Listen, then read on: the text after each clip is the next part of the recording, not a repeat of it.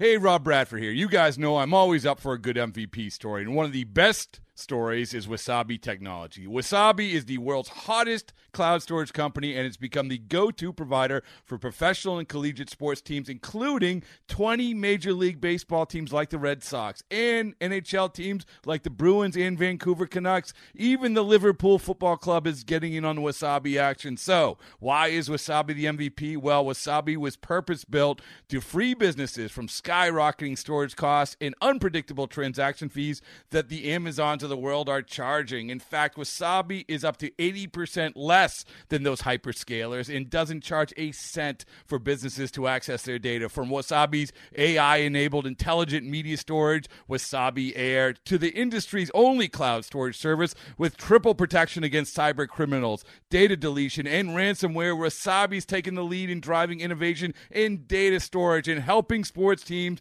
to unleash the power of their data. Wasabi, another Boston based championship team. The following is a presentation of A's Cast, your free 24-7 nonstop destination for A's baseball. Go to athletics.com slash A's Cast to download the app. Restrictions apply. It's now time for A's Unfiltered with Chris Townsend.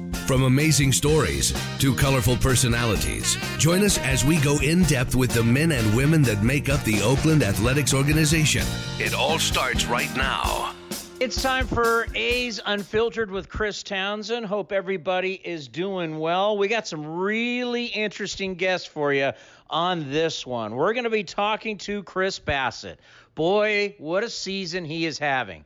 I remember when he found out that he was going down to AAA, and we talked to him in Japan how disappointed he was. But I, I told him, I said, You're going to be back. And boy, has he come back and he's solidified himself here in the starting rotation. So we'll hear from Chris. We're going to hear from Haley Alvarez. She is the scouting coordinator for the Oakland Athletics as the week that we had Haley on, it was celebrating women in baseball, and she is a pioneer and someday will be a general manager.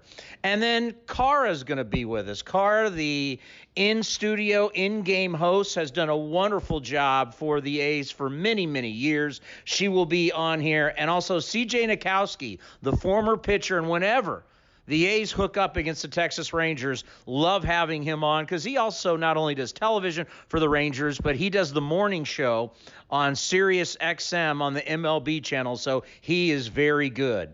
But we're going to start out with the big right hander who's having a fantastic season for your athletics. That is Chris Bassitt.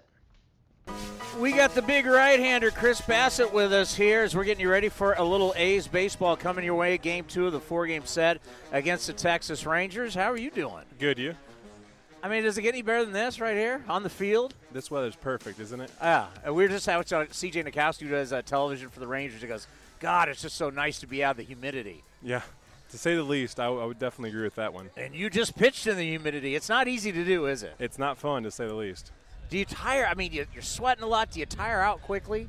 Uh, you definitely tire out faster than normal, but I mean, it's more so just uh, the grip of the ball is a little different than this. So I mean, going from little to no humidity to a lot of humidity is definitely a challenge. And I think about you, and I remember we talked about this down at spring training. You know, this has to be such a special year for you. And I, I know we talked about a glitch in Tokyo but I remember saying, you're going to be back and you're going to help this team. And before you know it, you were back. Just being healthy and pitching and being in the rotation, just how wonderful has this been for you? It's great. Um, obviously, a lot of people kind of got me here, got me back to being healthy. But I mean, it's more so just a sense of relief for me, like personally, just because I know like this organization, Bomel, I mean, they can they can count on me every fifth day, not worry about hey, is he healthy, is he anything else. So just pencil me in every fifth day kind of thing. That's just sense of pride, sense of relief that we're kind of at that point. And I think for you, you know, everybody makes uh, Tommy John out to be so easy now. Like, oh, he's just going to have Tommy John. And you're living proof that it's just not it's not that easy and it takes a lot of time and there can be setbacks and yeah. it's got to be it's very frustrating. So we need to stop people acting like it's just some easy surgery. No, I mean any surgery, no matter what it is, even like normal life. I mean, when a doctor cuts you open, it's a grind from there. I mean, you got to you got to you got to really really work just to get back to being healthy. So um, obviously we have a great support group here to uh, really like push you every day through those dark days and everything else. But I mean, yeah, it's it's definitely a grind. Yeah, because I get you know I get the call on right now in the post game show is get AJ Puck up here, and I'm like, that's not how. When you have Tommy John, they have a plan for you. They're mm-hmm. never going to rush you, and you got to stick by that plan. And I think with you and a lot of people need to realize that time is your friend. Yeah. You need to, you, you, know, we used to be, let's rush them back before 12 months. Now we're looking more 14 months or mm-hmm. sometimes even longer. I, I, think, I think time is your friend, but I think rest is your biggest friend. Um, to me, that the biggest jump I had was that off season that I had off from doing nothing. Because I mean, people don't realize once you have Tommy John, you don't have that off season because you're not you're not taking those two three months off kind of thing from not throwing or whatever it may be. You're you're in Arizona. You're you're constantly grinding. Um, so going from a seven month seven month schedule to a 12 month constant grind and then you somehow end up like say in July or something and it's like all right you got five more months or three more months until the, the next off season comes that's the hardest part is just that time off where it's like hey you don't need to go to rehab tomorrow kind of thing so i mean that off season after tommy john when you finally can like truly relax that's that's i feel like to me is the biggest jump physically when people really say hey i'm back to being normal when did you say and feel my God, I'm back. I got it back. I can throw. I can let it loose. I'm healthy mm-hmm. again. When was that? This spring training, no doubt. Um, I just kind of threw a couple bullpens, uh, got into games, and I just saw Bomel look at me a little different. I looked at Bomel a little different, and I think he knew, and I knew that hey, you're pretty much back to what we had before Tommy John. And I mean, it was a huge sense of relief. It was a huge uh, sense of accomplishment kind of thing, just because I mean, I was like the whole the whole year before that was a whirlwind. The whole year before that was doubts and stuff like that. Where where not even performance wise on the field, it was more so just feeling physically wise. It just not ever truly feeling what I remembered feeling before Tommy John. So yeah, the, the biggest thing for me was just getting to spring training this year and truly feeling normal. You know what's funny about watching you pitch is like you'll look up at the television, go, wait a minute, he's not going from the windup anymore. Now he's going from the. Yeah. I mean, I never know where you're going. You're going to be the stretch. You're going to be in the windup. What is up with that? Uh, I mean, you don't you don't have to watch nine innings or whatever to see my mechanics are a little funky to say the least. so, uh, so uh, when you're, uh, yeah, I mean, thanks, Liam. When you when you're seeing Liam Hendriks just threw yeah. him a baseball, yes. Yeah, when, when you're when you're seeing my mechanics, and then you add say I'm facing the Houston Astros where my adrenaline's kind of way up from normal, so so to speak. It kind of speeds me up. And so I go to the stretch more so to slow myself down, simplify my, my mechanics. It gets me in line a lot more. So, um, yeah, it's just more so me monitoring where I'm at physically. And I don't mean physically as in do I feel good or bad. It's more so of like, hey, how's your adrenaline right now? Are you too sped up? Um, and if I am, it's just a very simple fix for me to go right to the to the stretch. And it, like I said, it just simplifies my mechanics, and I'm able to start throwing strikes, quality strikes, and stuff like that. Yeah, because I, I, I, say all the time, you're like a big praying mantis out there because yeah. you're just all arms and legs. And I got to think that plays to such a huge advantage for you. It's got to be tough for hitters to see the ball coming out of your hands. Yeah, I mean, deception is a massive part of my game, and I just it was never really something that I like worked on where it was like, hey, like throw your arms and legs everywhere and that's going to really help you in in the big leagues kind of thing. It just I guess God given that I just always through like that and obviously it's it's translated to so far being pretty good here. When I think about that last road trip, talk me through how these games, the regular season games, but they sure felt and looked like Minnesota mm-hmm. and Houston like they were playoff games. No doubt. I mean, the atmospheres at both of the places were pretty incredible. Um, heck, I, when I pitched in Minnesota, it was hot as heck. And I'll tell you right now, I would not have been at that game. And they were dang near sold out. And like you said, it was no doubt playoff atmosphere with playoff caliber teams. So I mean, we're in a we're in a stretch of schedule where we're facing playoff teams and the environments are definitely feeling like that. The teams that we're facing feel like that. I mean, these are must-win games, and I know I understand it's in July, but all these games really, really count for us. I, when we know that the end of September when the season kind of ends. Yeah, I, I, tell people stop telling me about a marathon. This is a sprint to the finish line, and all these games with the way everybody is bunched up. And as we talk to Melvin, Melvin doesn't want to talk about the wild card. He still wants to win the division. Mm-hmm. So I like how you say that. Yeah, you need to win these games. You need to beat these teams. Yeah, uh, I think. I think it's a, a, feeling out process of where you're at until the All Star break, and then once the All Star break hits, I mean, it's there's no more marathon. It's definitely a every game you got to win because we know if it's the wild card of the division or whatever it is, it's going to come down to one game. It really is. So I mean, you give away a game here, give away a game there. At the very end, you're going to look back and be like, dang, we won those games and that made the difference, or we're going to look back and say, dang, we lost those games. So every day, I mean, obviously Mel does an unbelievable job. I mean, we have young Chapman and Olson running around kind of crazy. Just every day we're coming with it, and I mean, obviously the team, like I said, the teams that are coming in here, we're going to there. They're, they are too. So I mean, th- there's no more marathon by any means. Yeah, you just mentioned those two guys, and I think the strength for me, we're always talking about home runs but the strength for me, this team, because I want to say they've only made 55 errors on the year. Mm-hmm. Talk about this defense, knowing that what you have behind you is as good as anybody. Yeah, uh, I think everyone everyone obviously knows Matt Chapman. I mean, Platinum Glove winner. Um, but I, I think, I, I, mean, obviously he won a Gold Glove last year, so he has got the credit he's he's deserved. But I think Matt Olson's still underrated. I really do. Um, the amount of plays that he saves us just because of say crazy throws or whatever it may be, and he's scooping everything. He's he's unbelievable at first base, and just the amount of outs that he saves and the amount of runs that he saves is just incredible. But like, like I said, Chapman's just world class. He's the best. He's the best defender, honestly, to me in, in all of baseball. Um, those two at the corner is just it makes baseball a whole heck of a lot easier for a pitcher knowing, knowing knowing the field. I mean, the field's obviously the same dimensions, but with those two on the field, it, it, the the field looks looks and feels a whole heck of a lot smaller. I'll tell you that. Let's end on this: the ball you're holding in your hands. Mm-hmm. It's different.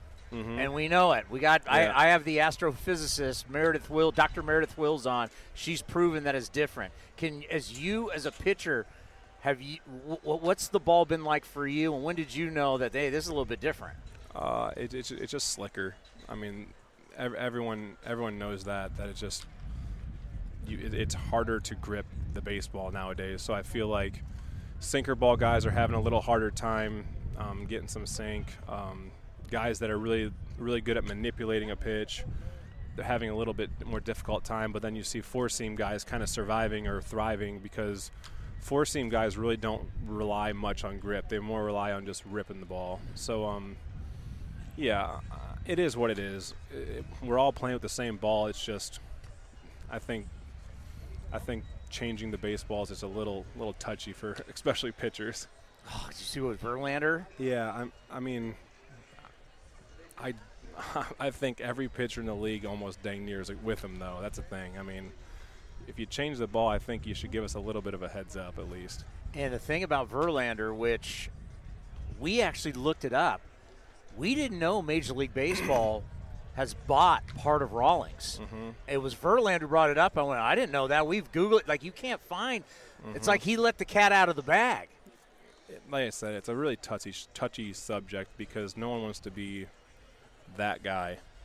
But, I mean, it is what it is. I mean, you see you see the ball flying out of the ballpark at an absurd rate. Um, guys that used to be five, six home run guys that were known to like contact hitters are now at 20 home runs, and it's like that wasn't a change of just like your swing angle or launch angle or whatever the heck it may be. That like, something changed, and is it good for baseball? That's two to be determined. If if it is, then so be it. I mean, if the fans love it, then pitchers suck it up because we got to deal with it, and, and obviously we got to deal with it right now. So it is what it is. I mean, you just you, you complaining about it. I don't think it's going to change much. It's like a little like six year old complaining to mom and dad. I mean, unfortunately, the ball is the ball. So yeah, I mean.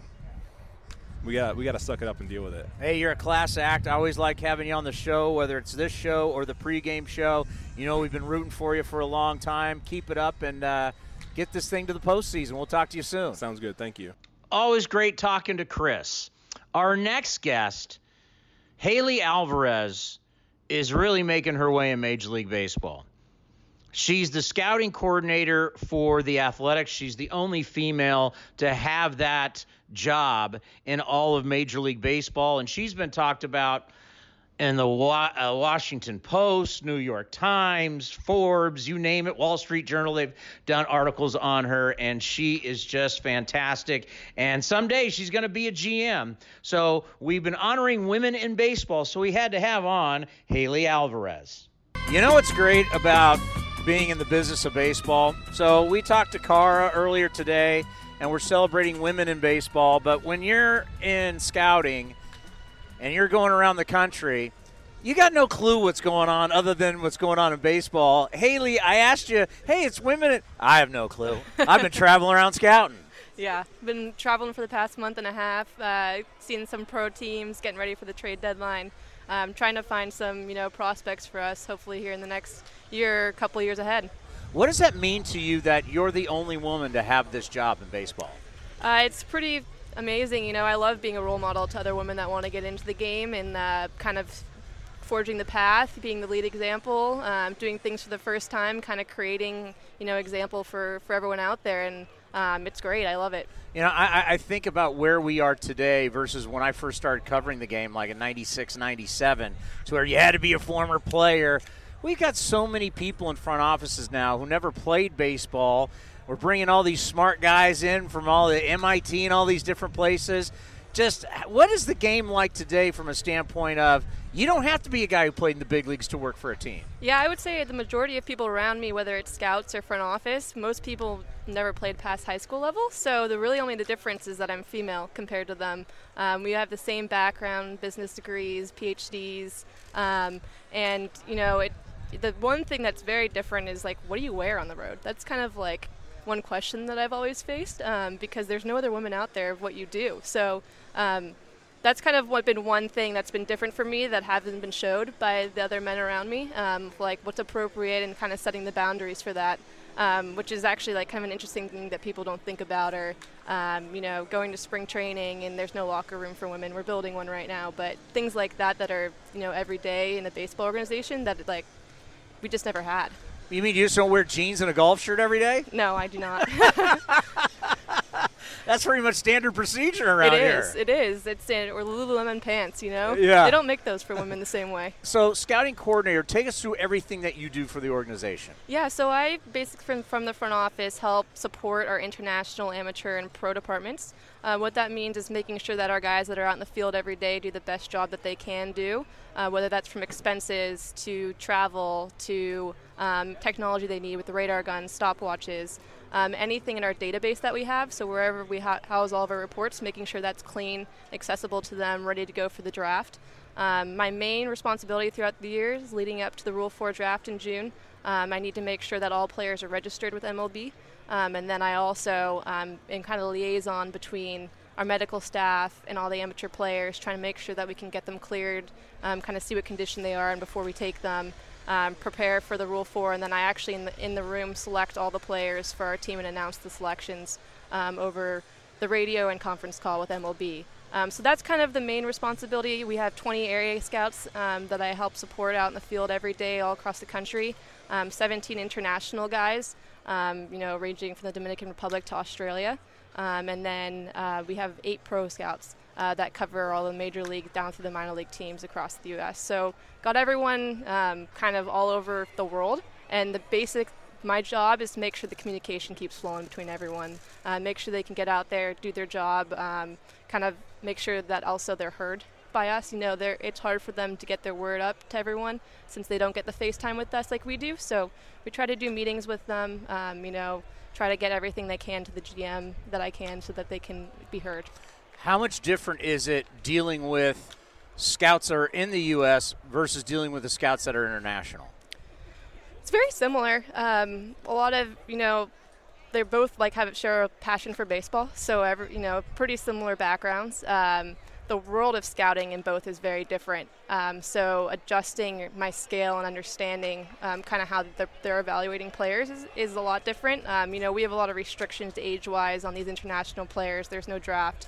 Um, so understanding the rules and regulations and kind of helping those guys through that a lot more just because there's so many more limitations on the international side. Um, and then on the amateur side, it's pretty basic. You know, the guys have a pretty good idea of what can what and what can happen since the, the draft is so regulated. Um, so there's not much difference between the, the type of person that's out there, but um, the way that I have to kind of communicate with them is, is very different and uh, make sure that we're following a lot of standards internationally. The international signings always get me. It's like, we're giving a 16 year old how much money? yeah. it's crazy. This, this year was a big one. It's exciting. We'll see where he goes. But uh, he's in Arizona now, getting ready, you know, getting adjusted 16. to pro life. Yeah. Oh, man, that is just unbelievable. Uh, Long term goals, I got to think for you, is to be a general manager, right? Yes, that's a, the ultimate goal. Right now, I'm just trying to get well rounded, um, understand every facet of the game right now that I can. I've been mostly directed on the, the scouting side. I have a little bit of sports science background with the Cincinnati Reds and um, worked with like force plates and bat sensors and all that technology. And I'm um, really trying to learn a lot of the on-field stuff now. You know, interaction between the coaches and the players, moves, um, how to you know to design um, the, you know pitching for the day. How does the manager kind of go about those those thoughts in their head, and that's something that I'm trying to get better at. But just become the most well-rounded executive I can for now, and then hopefully um, the first female GM. But we'll see. You know, it's uh, it's going to come at some time. We just don't know when. The Cincinnati Reds didn't want to lose you, if I've read correctly, right? Oh yeah, they uh, they wanted to keep me there. You know, it was, it's a hard hard thing to say no to. I spent a year with the organization, loved loved the front office there, um, was learning a lot. But being from the Bay Area, it was hard to pass up an opportunity to work for a team um, close to home and be close to family, especially with the hard schedule, baseball schedule, miss so many important events with your family and friends that being able to swim, swing home after a, a game for Mother's Day for dinner or something, it was really important to me. And what is it like working for an organization where you got guys that have been here for a really, really long? Keith Lieppman, I think, was this year 49 or 50. You think how long Beane's been here? You think how long David has been here? Uh, Kubota. What is it like joining this group uh, uh, of these guys that have just had this these incredible incredible longevity and careers here with the A's. It's fantastic. I mean, the loyalty at the A's is one of the greatest I've ever seen in a team, and um, you know, to learn from so many experiences that they've been through. And Eric's been in my position. Um, you know, he's moved all the way up to scouting director, and it's pretty amazing to get his insight and, and still where he's going with scouting. Um, one of the funniest things to me with, with scouting is that, you know, we're always getting better at it. So um, I think, you know, it can only continue to grow in the game. But being around people that have been around the same team for so long, it's amazing to see the relationships form and, um, and how uh, they work together through everything and, and they've still evolved you know it's not no one's really been stuck in their ways. A lot of new ideas have come up throughout the years and it you know continuing to change as we progress and the game changes um, as well. So this is like one of the best sets you're ever going to have right for a show? And what's cool about it is that we get to see everything that goes on and you can you know, look down in the bullpen and Rapsodo and the high tech cameras, and we have all the StatCast, and we have every, you know. So scouting has changed talk about technology and how technology has helped change scouting. Yeah, so it's it's really added to it. Um, you know, nothing is taken away from what we see, and I think there will always be the element of having to go to games and, and watch the players firsthand. Uh, you get a lot of off-field stuff that you can't evaluate through statistics, but it's kind of like a checks and balances system. You know, we really use it to support what we're seeing on the field, or we even find players, you know, that we may be interested in that haven't performed as well. Um, you know, kind of look at their history and look at back at the stats for all that to help support our findings. Um, it's it's pretty crazy how much information we have on these players these days. Um, you know, we, we started a pretty young early age with them in high school and uh, build a track record, especially as they pass through um, to the majors. And we kind of keep that history as we go. So it, it really helps support our decisions, especially with um, signings and trades later on. And when I think about travel ball, showcases, all the things that weren't around when I was playing back in the day – that how much does that help you in scouting to where the best players are constantly playing against each other in amateur baseball? And instead of having just to go look at a guy at his high school, you can see him at these tournaments. You can see him travel ball. Talk about how that has helped scouting too. Yeah, it's great. I mean, it, it's great for the players. It's great for the scouts. It works both ways. Players get to talent, uh, showcase their talent against against the best talent throughout the U.S., especially these high school players at area codes. Um, they get to pitch against the best hitters. The hitters get to hit against the best pitchers. So you can really see how they'll do against competition coming into pro ball.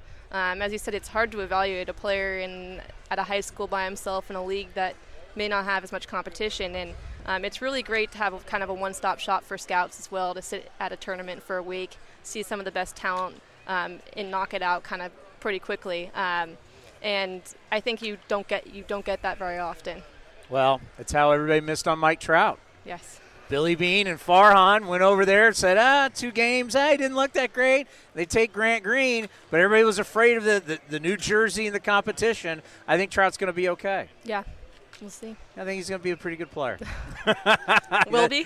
yeah, he's. I think. I think he'll. I, I think he'll. Uh, the contract will be worth it someday. Yeah. I think it will be worth it. Well, we really appreciate the time, and it's fascinating. And we. I. I told my producer we'd love to have you on because we know this is this week we're celebrating women in baseball, and you're a pioneer. Before we let you go, how many articles have been written on you? Uh, a handful some here and there. You know, some local newspapers here growing up in Marin, uh, they've kind of uh, taken a story to me growing up in Marin, going to high school there, and um, and then some more national publications. And what are they? Uh, the Washington Post and Wall Street Journal. Yeah, I think I've heard of them. Yeah, it's big time. Thank you so much, and uh, I know you. And uh, I almost feel bad because we had David on earlier. Now we have you. You got you're working this is a big time for you guys. I mean, you guys are really busy. So for you to come down and do this, I really appreciate it. No problem. It. Thanks for having me. She is sharp and not going to be surprised someday when she gets announced as a Major League Baseball GM.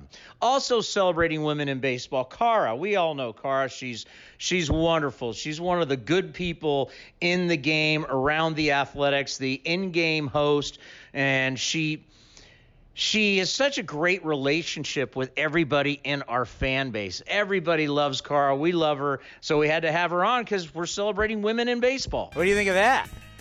I think it's amazing.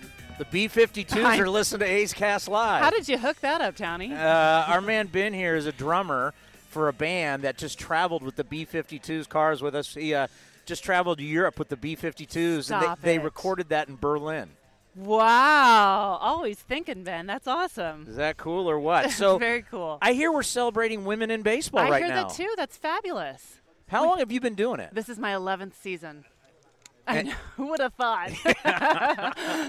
well, you look the exact same. Oh, you never ate. Three you, kids later. You could you could easily have done that. Was it the ten year challenge? Yeah.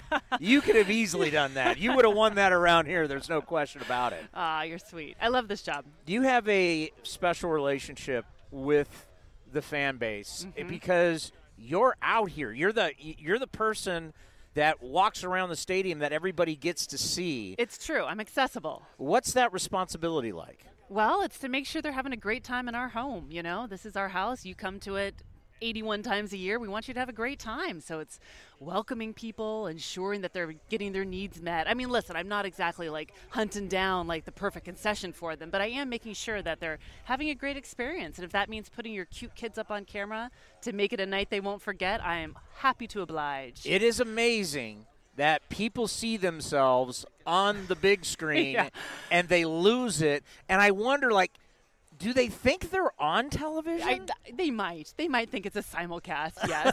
but you know what was so great, Tony, is I was watching last night up in the press box, like in the eighth inning, and I mean, we all know the score by the eighth inning oh, last yeah. night. It was abysmal. But they showed these families and these groups of kids up on the screen, and by looking at the big screen, you would have thought we were up by eight runs. You know what I mean? Like, yeah. it's just, it's amazing how this fan base – just has a great time when they're out here. And you watch the board show and it looks like it. Yeah, it's funny. I'm up there gripping it because I know I got to do a post game show and it's horrible. And yeah. this team, they're getting blown out. And these yeah. people out here going, Yay, exactly. this is great. And yeah. I'm like, God, I wish I could experience baseball like that again, like when I was a kid. I, when's the last time you had a beer at an A's game?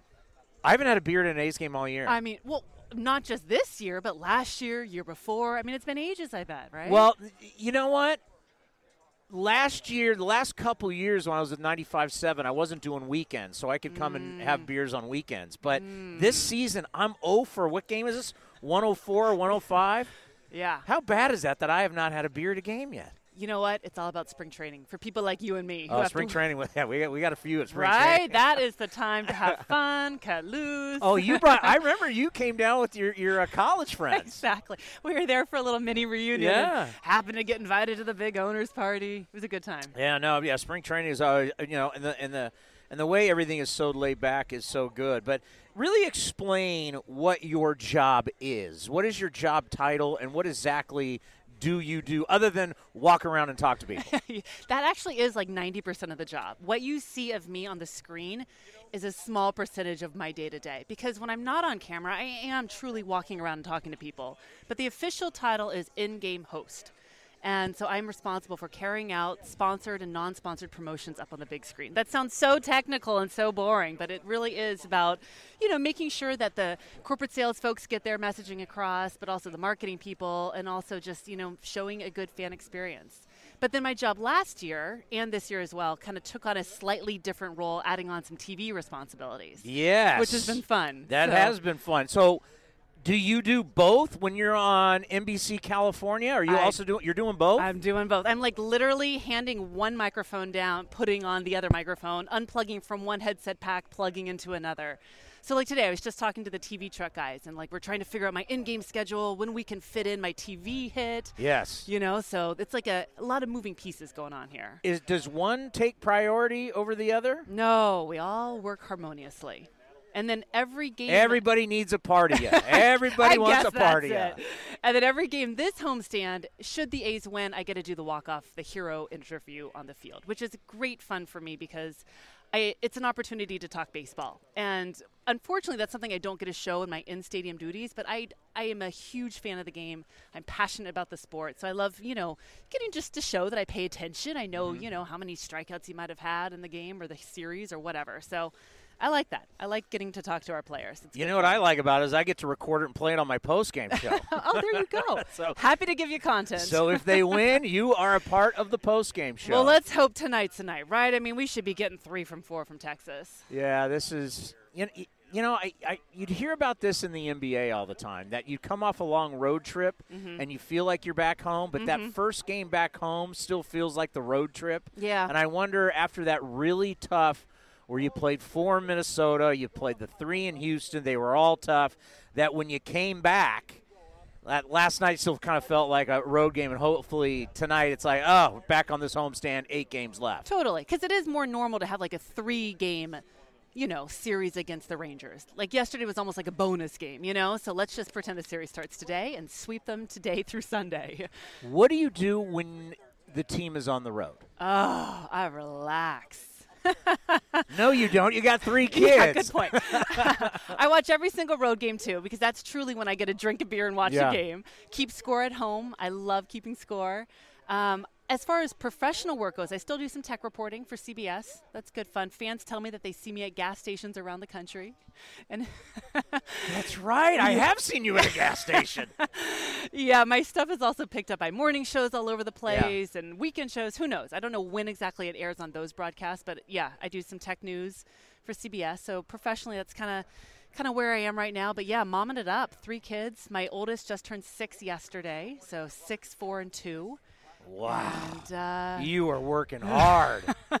yeah, I mean. six, four, and two. Any parent knows that parenting is a full time job, no matter what your other job is. So even though I'm here right now, I'm thinking about okay, I Yeah. gotta I gotta think about you know, are they safe in the pool right now? Home with my grand you know the grandfather and all that stuff. So always thinking about that. it was always a joke. It was like, it felt like you were pregnant for so many seasons, right? and I kind of was. This would be my season to be pregnant again, Yeah. but uh, don't count on it. we are no, done. and, and that's the thing about you know we talk about women in sports and women in baseball. You know the thing about baseball that it's every day. So when you Yeah. do have a homestand and you have the family life, it's not easy to balance. It's not easy, and especially since the hours are a little unusual as well. You know, so you're not finding regular coverage nine to five, Monday through Friday, like a lot of working parents. You know, you're looking for these odd little pockets of time, and every day it's a little different. You know, like tomorrow with the six o'clock game, my duties are a little different and earlier. So yeah, it's it's hard to be a working parent, especially in baseball, but we do get that glorious off season. Correct. Yes. What, what are your plans come November? I should say. I'll, I I still work. I have Raiders. oh, You know this is, but but you know what? This is the first time because I was on a stretch where I was covering, and I don't know how many people have ever done this in Bay Area history, especially in radio. I was covering the A's, the Raiders, and the Warriors. like a lot of people, you won't know this, but like during the playoffs, I would do the over at Oracle. I would do the Warriors pregame. I'd pack up my stuff after the pregame. I'd walk underneath the tunnel. I'd walk to here, go up to the treehouse. Oh, I'd do the A's pregame for the network. Then I'd walk back over to Oracle, and I would be doing the Warriors postgame show. And then on Friday, I'd be off with the Raiders, flying somewhere to, to two games. I mean, it got to a point. My wife was looking at me, going, "How long do you think you can do this?" Because it's when you keep going from season to season to season, you never have any time off. Yeah, that's true. I did one off season working in sports, and that was for the San Francisco Bulls. Do you remember them? No. Yeah, Ben remembers them. San Francisco Bulls. They were a minor league hockey team, ice hockey. What did What's you- that? ECHL. Yes, that was it. That was the the league, and they played at the Cow Palace. This was like 2012 into 2013. And I remember the years very distinctly because I was pregnant with my first child, and it was like those early months of pregnancy when I was nauseous Yeah, and vomiting. And can you imagine working in the Cow Palace? Uh, Oh my goodness, the sense of the lingering manure. It like I seriously wanted to vomit at every home hockey game I had to work. It was misery. last time last time I was at the Cow Palace, I mean I couldn't even tell you what year it was, but it was the boat show and we got paid to go out to the boat show. I mean this was a long time. I don't even know what station I was on at the time and it was just like I can't believe this place is still around. They haven't bulldozed it. yeah, seriously, and the neighborhood hasn't necessarily developed around it yet, and it's a it's in a strange part of the city for sure. Why did you want to get into television? back in the day, so many moons ago, um, I got in through news, TV news, and I loved journalism. I loved current events. I loved politics, and initially I wanted to be in uh, like foreign service. I wanted to be a diplomat. That's why I was a Russian language major, and did my year abroad in Moscow and. You know, I to be honest, after college, I was recruited by the NSA to get into the Foreign Service, and um, I was thinking about my interests. Like, do I want to become a spy and go that route, or do I want to continue journalism? And it's like, in one profession, you're withholding information and being as secretive as possible, and the other, you're literally broadcasting to the world. And that just seems to fit my personality a little bit more. So that's how I decided to follow broadcast news. That's fa- it's Kara Bond. You'd be like James Bond. You would have, yeah. Can you imagine you rolling around with like weapons and stuff? Oh yeah, I can still bust out a little Russian if I need to. I, if I remember correctly, when we were at the owners' party, Uh-huh. one of your friends is an FBI agent. She is an FBI agent. Yeah, she wasn't a Russian major. She was a, a French major. But we went to a college that really encouraged language study. So all of us studied abroad. All of us study languages, and all my friends do really, really interesting things. So, yeah, you're right. FBI agent. Do you speak Russian fluently? Gavru Paruski. I mean, it's I've I've lost a lot of it now because that was like I said many moons ago. Because you got to speak it to keep it going, yes, right? yes. But there is a, an usher. He works over in uh, the left field area, Michael, and we speak Russian whenever I walk by him. So I, I keep it fresh that way. How was how was Moscow? I mean, this was back in the late '90s, and uh, it was pretty pretty incredible. We were there about two weeks after the ruble crashed. And as an American college kid, we were living large. I went with $4,000 strapped to my ankle because we didn't think I could get cash any other way. There were no ATMs, no working banks that would, you know, take an acceptable American debit card. So went with cash to my ankle and 50 bucks got you the most incredible night out you've ever had. Oh, they were taking your dollar. Oh yeah, oh yeah. We were we were living well. But I, I also worked for CNN when I was there, and you know really got a nice little nugget on my resume. You know, CNN Moscow was a cool cool spot. You're like my late father. He used to he used to always put his cash in, a, in his in his sock. Yeah, exactly. It was a good way to a good way to go. I mean, you're wearing pants in Russia. You're not exactly wearing skirts. It was freezing. So yeah, it was a cool experience. I've not been back. Um, would love to go because I hear it's really changed. Obviously, But someday, someday, neat taste. Yeah, that is really, really cool. I did not know. See, that's why we have A's Cast Live, so we can find out what's going on with all of our employees here at the A's. I don't know. You asked me a very simple question of how I got into this. I hope I got. I gave you a sub. You, you blew me away. I didn't know you were going to be a spy someday. Yep. and, and and the people that you work with, and you know how much we love, and I have a, such a strong relationship with Dick Callahan. What he Mm-hmm. means, you work with a lot of great people up there. I do. Dick Callahan actually performed my wedding ceremony. Did you know that? No, Yeah, he did. Back in uh, 2012, I established such a lovely friendship with him, and uh, we asked him to perform the ceremony. As you can imagine, he was amazing. That voice, the presence. Um, so yeah, he's just one of the great folks we have up in A's Productions.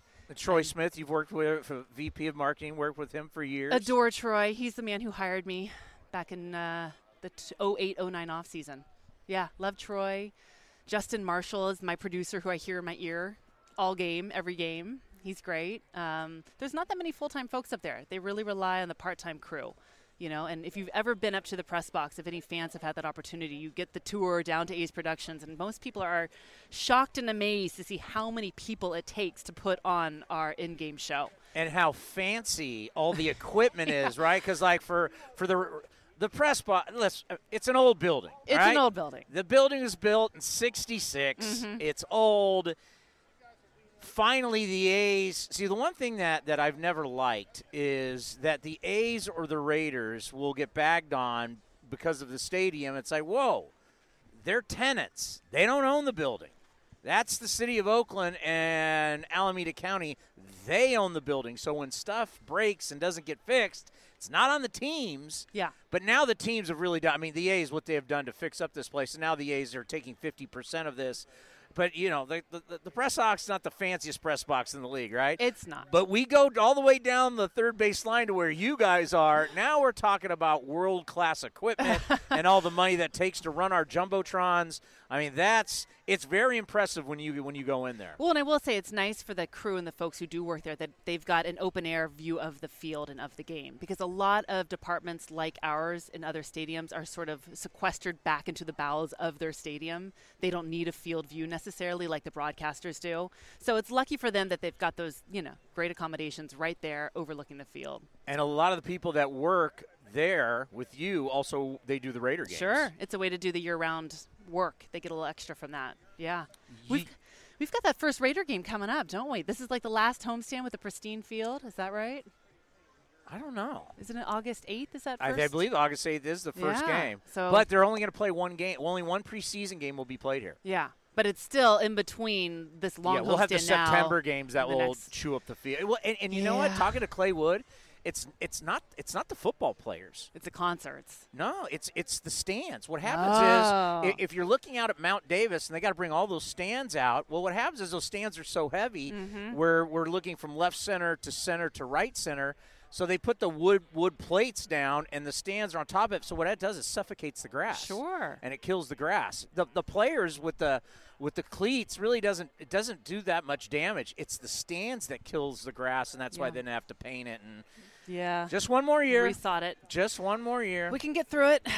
Thank you so much for stopping by. My pleasure. Thanks Congratulations. You are the best. I, I have I told you this since I've been traveling. I haven't told you this Okay. since traveling around. I think I mentioned on the air. So I've been to let's see, I've been to Anaheim, I've been to Detroit, I've been to Cleveland, been to Tampa, I've been to Texas, I've been to all these places. You are by far the best in the league.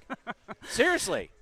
That's kind. We're friends, Chris. You don't have to say that if you don't. I, I didn't but have to say kind. it. You are the best in the league because it's like this is natural for you. Aw. And some of these women that I've seen other stadiums, they mess up a little bit, mm-hmm. and it's the timing. It's not. You've been doing this. You're a veteran. Well- you're you, you're the best. At what I have seen, you're the best in the league. Thank you. It's it comes from a genuine place. Born in Oakland, raised an A's fan.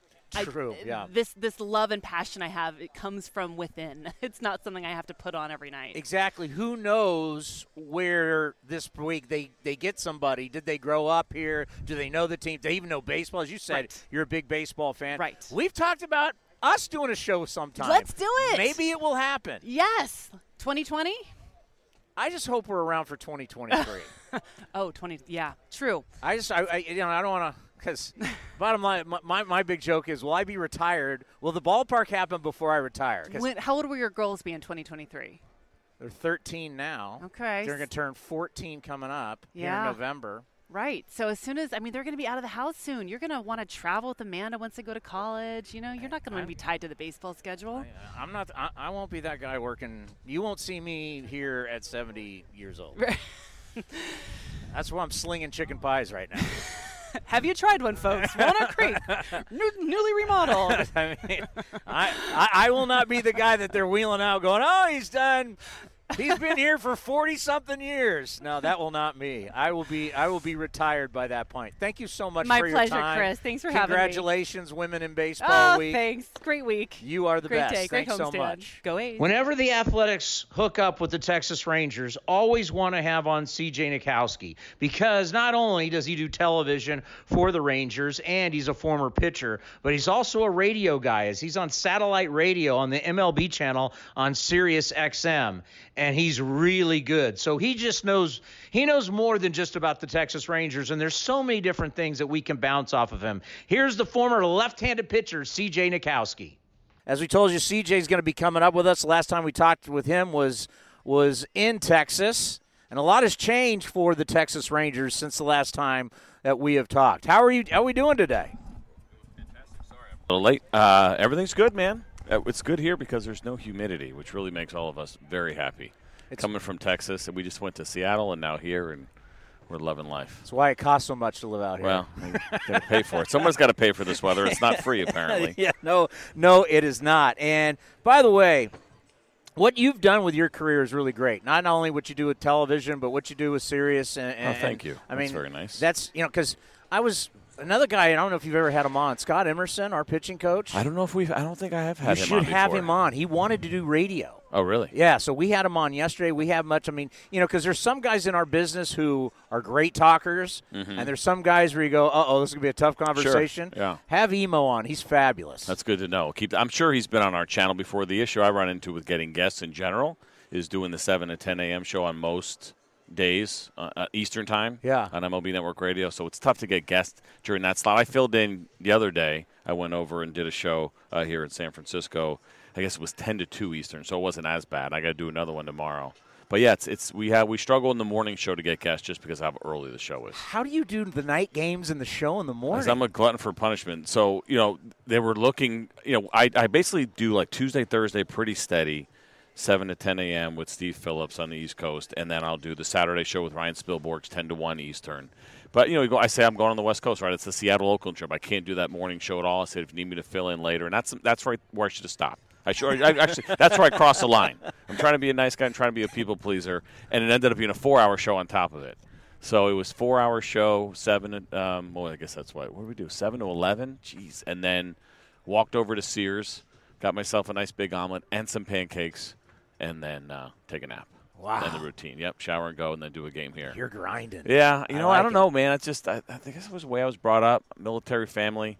And my dad spent 20 years in the Navy, and I feel like the only thing I can remember him telling me more than anything, at least, was just about working, work, work, work. And at some point, you know, you got to be smart about it. and I guess take your breaks every once in a while, but it's it's ingrained in me right now, and I like doing it. The radio helps a ton, helps me keep up with everything else that's going on around the league. Quite honestly, know, when you're covering one team, it's easy to get locked in only on your team and not be, you know, well aware of everything that's going on in the league. So it helps me. And then if games go slow, we have a you know blowout one way or the other, gives Dave and I an opportunity to kind of talk about what's going on around the rest of the league with you know at least some intelligence, I guess, or Is at least it- some insight. I don't know if this is a fact. It just feels like it. It just feels like we have a lot of long games. We have a lot of blowout games. It just seems this year, and I could be wrong, it just feels like that for our club. And then Mm. when I go home and I'm watching the highlights on MLB Network and you're seeing 10 8 and it's four hours. Well, and- that game in Baltimore, what was that? Six hours yesterday. That 16 inning game. Yeah. Between the was it the Angels and the uh, it was down in yeah, Anaheim. I was here. Yeah. and and, and, uh, and the uh, Stevie Wilkerson came in for first position player ever Yeah. to get a save. It was amazing, and he was throwing like what 55 miles an hour, just lobbing it up there. It was crazy to watch guys and just making fools of some pretty good hitters in the 16th inning. But I don't know, man. It's, it's hard to say whether or not you know. I know obviously Rob Manfred feels like pace of play has been an issue, but you know yesterday's game is an example. I think it was 245. Yeah. it didn't feel like it. you know, when you have a, a what was 11-3 final yesterday when it was all said and done, and you would feel like that game's easily going to be over three hours. But we've had our fair share of long ones too, no doubt about it. How hard would it be? I was just talking about this because the last game I pitched in college was in 1995. It's been a long time, and I'm trying to think like, how could you get up there and actually throw strikes with it being that slow? That would be hard to do. It is, but in his mind, it's you know, I guess it's like throwing batting practice. Position players are better at doing it than pitchers. Like pitchers have a hard time throwing dial it back batting practice. I do. It took me a while to get it going. Like once I was done playing and then trying to throw to high school kids and trying to throw to my own children, it's not easy.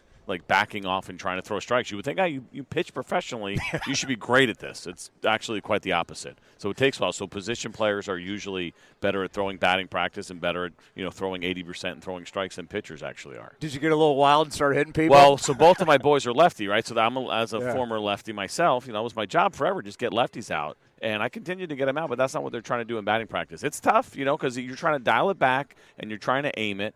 And I've hit I've hit them both a couple times. You know, it's all right. You get away with it. You don't get in trouble for doing it. no, no, yeah, you got to learn to wear it. That's right.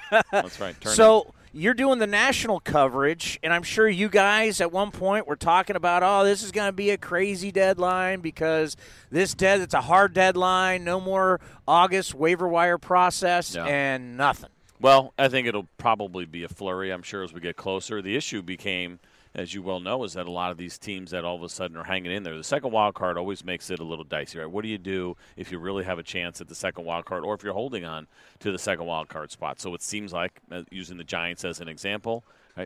Trading Madison Bumgarner probably not going to happen as they all of a sudden out of nowhere start to play better. I still think they should move their relievers. Quite honestly, uh, I know that their fans would be upset, but you don't have nearly the name recognition uh, with your relievers that you do with Madison Bumgarner. So a guy like Will Smith, who would be highly sought after, that would get you the return that you want. I think they would be smart to do something like that. And of course, now I think we're just in a situation where we have more sellers than buyers because of all. Excuse me, more buyers than sellers because of how things have developed here. All of a sudden, now the uh, Tampa Bay Rays got an issue with Blake Snell's going to miss at least a month. Um, there's not a lot of big names uh, that are out there, so I think that's why it's been slow. Let's just say use the Rangers as an example. If they were serious about trading Mike Minor, they're not doing it right now. They're going to wait till the absolute very end to get those best deals. Now, I think I've always been a believer in the idea of being aggressive early. If you see somebody like go get them, it's a lot harder to do right now because there's so few options available. And if you're holding on to a piece that you know you're going to move, if you're sitting right now in Toronto with an opportunity to trade Marcus Stroman, unless somebody's knocking my socks off, I'm waiting uh, until that last morning. Were we six, five days away now until it happens? So I'm, I'm waiting it out. And I think that's what we're seeing. Yeah, it, it was like yesterday while I was doing the post game show. It, it came up on the ticker about how.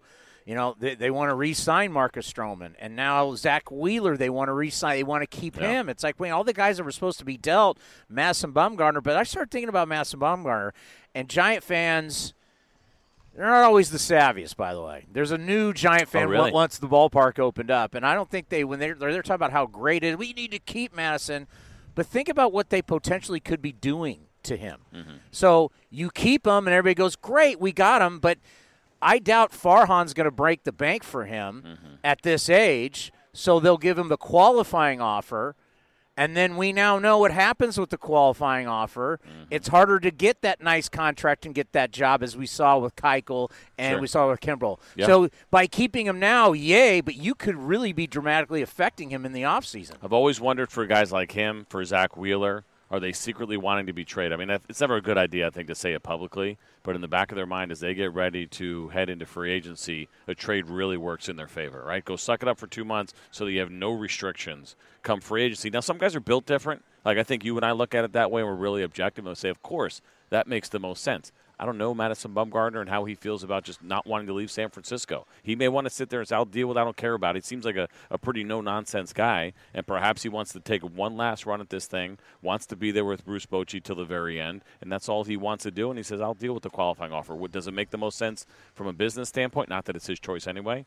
Probably not. I, I would agree with you on the idea of getting traded and getting rid of uh, that qualifying offer really working to the advantage of a lot of guys. And, and I wonder if it's going to come up in the next CBA because it really has gotten in the way. Yes, and I was just going to ask you that. You know, are there a lot of things that need to change like that? And also the way arbitration works, where this game is really set up for veteran guys to make the big money in free agency, but now they don't want to pay those guys. and we got a bunch of young guys signing extensions. Do we need to kind of flip it to where we're getting money to the players earlier when they're in their prime? So you're paying for their prime and not their past. Well, that's what the union wants, and so the idea of you know the, the idea of getting down to five years for free agency, I think would be a real challenge. You'd have to give something up really significant. I don't think teams are going to do that. The other problem you have, of course, is that service time manipulation, right? Using Ronald Acuna Jr. as an example, or Kris Bryant, right? Hold him back for three or four weeks, then call him up, and now you basically have him for seven years, right? And that's the trend that we're seeing in the game right now. And so because there's been, and it's within the rules, you can't. I mean, it's frustrating. But the other part of that, and I think it's a big one for the union right now, is you're not getting empathy from anybody. You're not getting it from fans. You think fans are going, oh yeah, ma- let's make sure he makes the opening day roster, so he's out of here in six years, or potentially out of here in six years. Now Acuna Jr. of course got his extension, and it works out fine. But you know, I think the savvy fan goes, yeah, you know, why don't you just wait two weeks so we know we have him for at least seven years of control. So the players, while they have a really uh, strong issue there, they got to address. I think they're the only ones that are going to get uh, any empathy for all with, at all with the idea of trying to uh, get that corrected. So that's a big one they got to talk about. Uh, service time manipulation. Could it be for agency? Could there be an adjustment uh, within arbitration? Uh, do you knock it down? Do you make all two plus players arbitration eligible? Will that help get those younger players uh, paid a little bit quicker? I mean, the minimum continues to climb.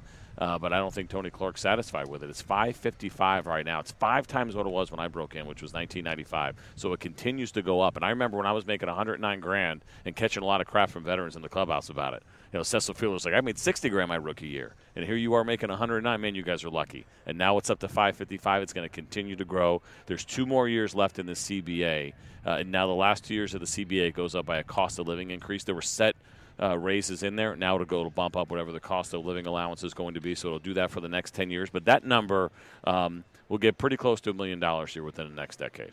No I, I thinking about what you just said, and I have this conversation with Mickey Morabito, our longtime traveling yeah. secretary.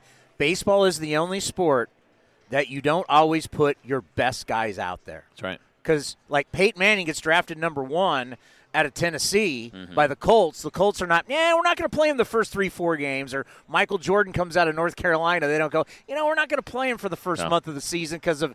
It's, it sounds crazy in other sports that would never happen. Yeah, the you know the, the best twenty five don't always go north with the club, and it's pretty consistent that they don't go north with the club, and it's frustrating. And that's the part. Listen, Blue Jay fans were frustrated that Vladimir Guerrero Jr. didn't break camp. But I think now they get it. They had zero chance of competing. They know they have him for six more years after this one. You know, they're secretly probably happy, even though they were irritated by the fact that he wasn't there at the very beginning. And I know he didn't have a great spring and was dealing with some stuff, but those are the kind of things that happen. But that's what our game does. I mean, nowadays, especially since we have the kind of ins and the outs, and whether you want to call it rebuilding, tanking, whatever it is, but teams that aren't trying, the idea of being in the middle class in baseball is a really bad idea. And so for those that are out and basically not contending, they are going to do that with their players, and they're not going to always put their best team on the field because you know the Houston Astros. Maybe one of the worst things that happened in baseball was that they won a World Series, guys right? And so they lose 100 games three years in a row. They get the number one overall pick three years in a row. Now only one of them worked out. You know, that's the other thing. I don't know how many people realize when you go back and you look at the history of what happened there and they went all the way in, and people like, what are they doing? And you know, they really shocked the baseball world. But they got Carlos Correa with the first pick. The next two didn't work out particularly well. Mark Appel ended up retiring. They traded him, never got to the big leagues. Brady Aiken was hurt when they examined him, so they ended up not signing him. And because they didn't sign him, even though three overall picks, only one of them did anything for you, first overall picks, but they got the second pick the next year. And they got the second pick, they signed Alex Bregman. And so they got basically two MVP quality players by losing 100 games three years in a row and teams see that, and that's what they do, and that's why you don't see the best 25 players on the field all the time. Let's end on this, and a guy I don't know if you've had him on your show, Rick White, the president of the Atlantic League. That is the guinea pig league now for independent baseball. Yeah. That Major League Baseball is trying all these different things, and we reached him. He's really good, and we recently had him on uh-huh. the show, and. I was asked about RoboUmp because now they're going to use TrackMan the rest of the year, yeah. and next year Hawkeye's coming in what they use in tennis. Mm-hmm. So calling balls and strikes, I said, how do hitters like it? and how do pitchers like it? And he said, to a man, they love it because they love that no matter what, no matter what ballpark, no matter what day, the strike zone is consistent. It's yeah. consistent every single day. Do you think you would like it, and do you think it will come to Major League Baseball? No, I, saw, so I have some real concerns. Uh, one of them is losing the corners. You know, the idea of a couple of inches off the plate. We saw last night here in this game, right? A couple of inches not getting called uh, inside and outside is going to slow the game down dramatically for me. I think we're going to see walks go up We don't want to see that. We already have a lack of action issue in our base in our game as it is, right? That's a real problem. Pace of play, but also lack of action. Uh, so that becomes an issue. I worry about that one. We have a kid, actually, the kid who pitched last night, Guerrero, Taylor Guerrero, has got a really good breaking ball, uh, unbelievable spin on, a great depth to it. But take a name that you know, say Clayton Kershaw with his big breaking ball. If he were to throw that thing and it hits at the knees at the very bottom of the zone, and that little beep goes off or whatever it's going to be, that ball will finish in the dirt. There's no doubt about it. With the depth of break, that if he hits the very front of the strike zone at the bottom, the ball's going to finish in the dirt. That's going to be a new look for fans that they're going to hate. Like, what do you mean? How is that a strike? The ball finished in the dirt. Well, across the plate. And I understand and say, well, if that's the strike zone, that's the strike zone. I remember having this conversation with Laz Diaz probably 20 years ago. And he was like, I'm telling you, CJ, if they ever go to that, you guys are going to hate it. And we were talking about different ways why it would be a completely different experience. And I agree with him. I don't mind what we see here. Listen, there is so much information out there now that with umpires that there's a consistency consistency to them. They're different amongst each other, but you can now we have great access with Fox Sports Southwest to umpire heat maps, and I'll always make sure I have them in my notes and I look at okay, this guy has a tendency to say open up uh, to left-handed hitters away. It calls that pitch a little bit more than the average. And then when it starts happening during the game, they make us look really smart. Say, I'll say that before the game, and sure enough, it happens. They know that. The hitters know it. The pitchers know it. So, yeah, it's a little different, and I get the frustration of it not being exactly the same every single day. But that little nuance part for me, I think, is, is a nice part of the game. And combine that with the fact that I think an automated strike zone will slow the game down dramatically, and it will look very different uh, to fans, to me, are two things we don't want in the game. What was your spin rate and your spin efficiency? I wish I knew. I wish I knew. I got to tell you, I'm so jealous of these guys. Like, right, like right here in the Yeah. pen right now, you got the cameras out, you got the iPad out, and I always talk to these guys, and it's so great, you know, the technology that they have available to them. The big thing is the adjustments that you can make really quickly, immediately, right? Like I remember I had a pretty good breaking ball, but I would mess around with a couple of different grips, and I've always wondered. People look at it and say, oh, "I bet you if you held it this way, it'd be better." And I'm like, "Yeah, probably, but this is more comfortable." Now I go in the bullpen and I try my grip and I throw 10, and then I try the grip that maybe looks like it'd make more sense, and I throw 10, and there's my average spin rate. I'm done. I know which one I need now. There's no like going through the entire, you know, years of your career saying I don't know which one would be better or listening to a you know a catcher go that one looked a little bit tighter. This one looked pretty good. The pitching coach says that looked better coming out of your hand that's over. That is over and that is a wonderful thing for these guys because it's yep you're spinning it better when you do this. You're getting better run this way. You're getting better you know vertical movement horizontal whatever pitch you're throwing. When you do X I mean, that is amazing to me that they can do that to go along with all the training tools that they have now and the velocity and everything else. And these guys are at a tremendous advantage, uh, which makes what we're seeing with these home runs even more incredible. Well, we really appreciate when you came on the program in Texas, and we really appreciate you coming down to our office here. It's, a great office. It's the most unique office in all Major League Baseball. But thank you for coming on. I truly appreciate it. You're fantastic, and good luck, television and radio. My pleasure, man. I'm happy to do it. Well, that is going to do it for A's Unfiltered. We got a lot more coming your way, and we thank everybody who listens to A's Cast as we love doing this, and we're pioneers, and it's just uh, it's a lot of fun to do, and I hope you guys are having as much fun as we are. We'll see you all at the ballpark. Come say hi to me in the treehouse. This has been a presentation of the Oakland Athletics.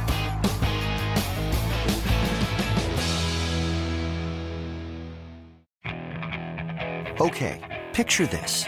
It's Friday afternoon when a thought hits you. I can waste another weekend doing the same old whatever, or I can conquer it. I can hop into my all new Hyundai Santa Fe and hit the road. Any road. The steeper, the better. Because my all new Santa Fe is available with HTRAC, all wheel drive, so I can hit the trail without a worry in the world. Heck, with three rows and best in class rear cargo space, I can pack the whole family in with all our gear. We've got available dual wireless charging for our phones, so we'll never lose touch with civilization, and we won't lose touch with the primordial power of Mother Earth. So, which is it? Waste the weekend or do something a little more epic? And conquer it in the all new Hyundai Santa Fe.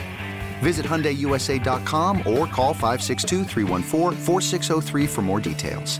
Hyundai, there's joy in every journey.